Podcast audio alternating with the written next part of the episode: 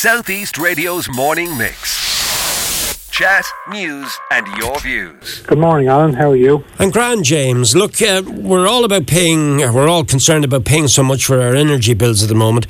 How much money are we talking about saving here? And what is your plan, please? Yeah, well, I mean, there's a number of things that people can do.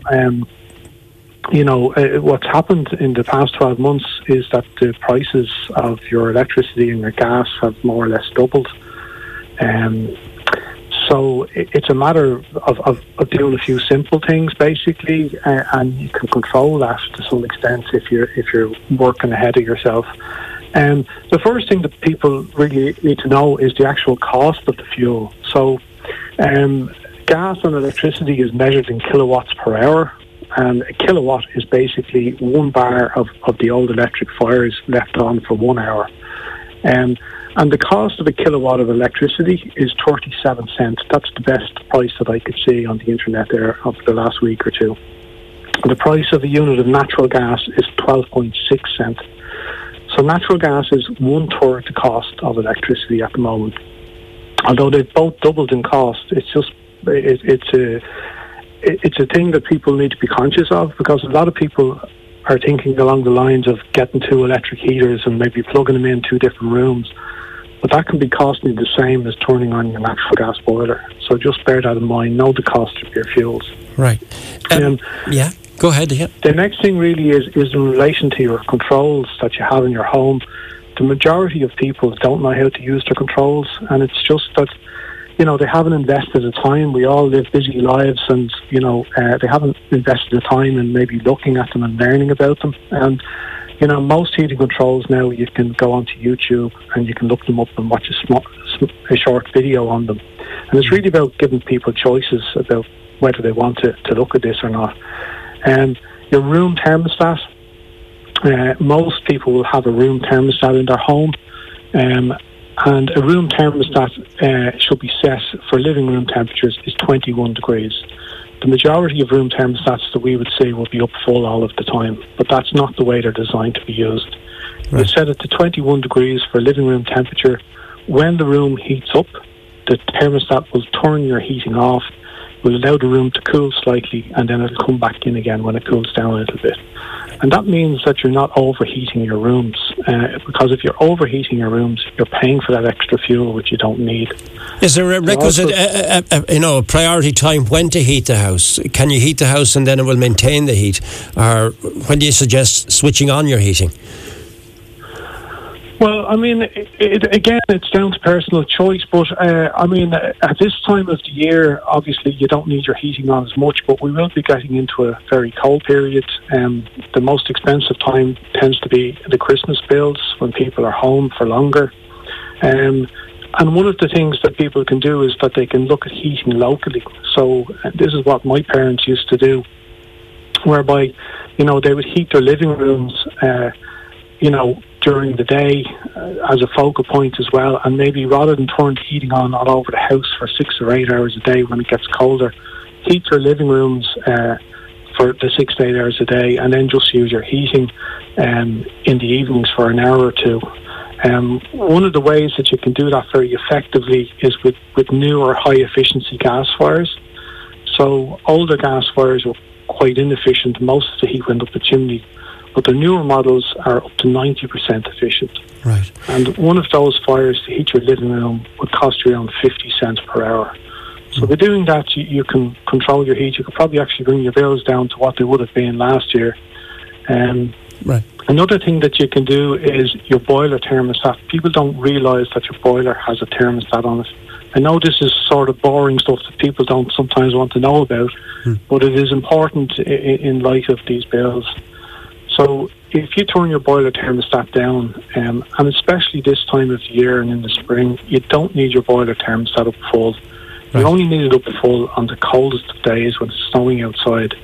And that can reduce your bills dramatically, particularly if it's a newer type condensing boiler.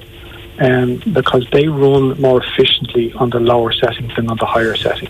And you only need to turn it up then when you need it. We're talking to James Egan from the gas company. You suggested we go to YouTube to actually get footage of all this being implemented, particularly when it comes to turning down thermostats, etc. Is that the best way? And particularly in relation to your, how to use a room thermostat, how to use your particular timer. Another very simple thing that people wouldn't know about and can be done very easily is a chimney balloon. So if you have unused chimneys that you aren't using, the room that they're in, the air will be changing in that room maybe 5 to 6 times per hour. Yeah. And that heat is basically going up the chimney. You're having to reheat that air 5 or 6 times per hour. A chimney balloon, James. What's a chimney balloon? A chimney balloon, yeah. It's a balloon specially designed to go up your chimney. And what it does is it reduces the amount of air that's going up that chimney. So it might reduce that down to 1 or 2 times per hour. Can homes of all ages make savings? If your home is quite old, are you likely to make less of a saving? Insulation, I suppose, is the key as well. But homes of all ages, is it possible to make savings?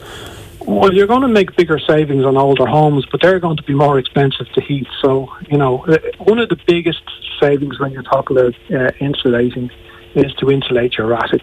30% of your heat goes up through your roof space.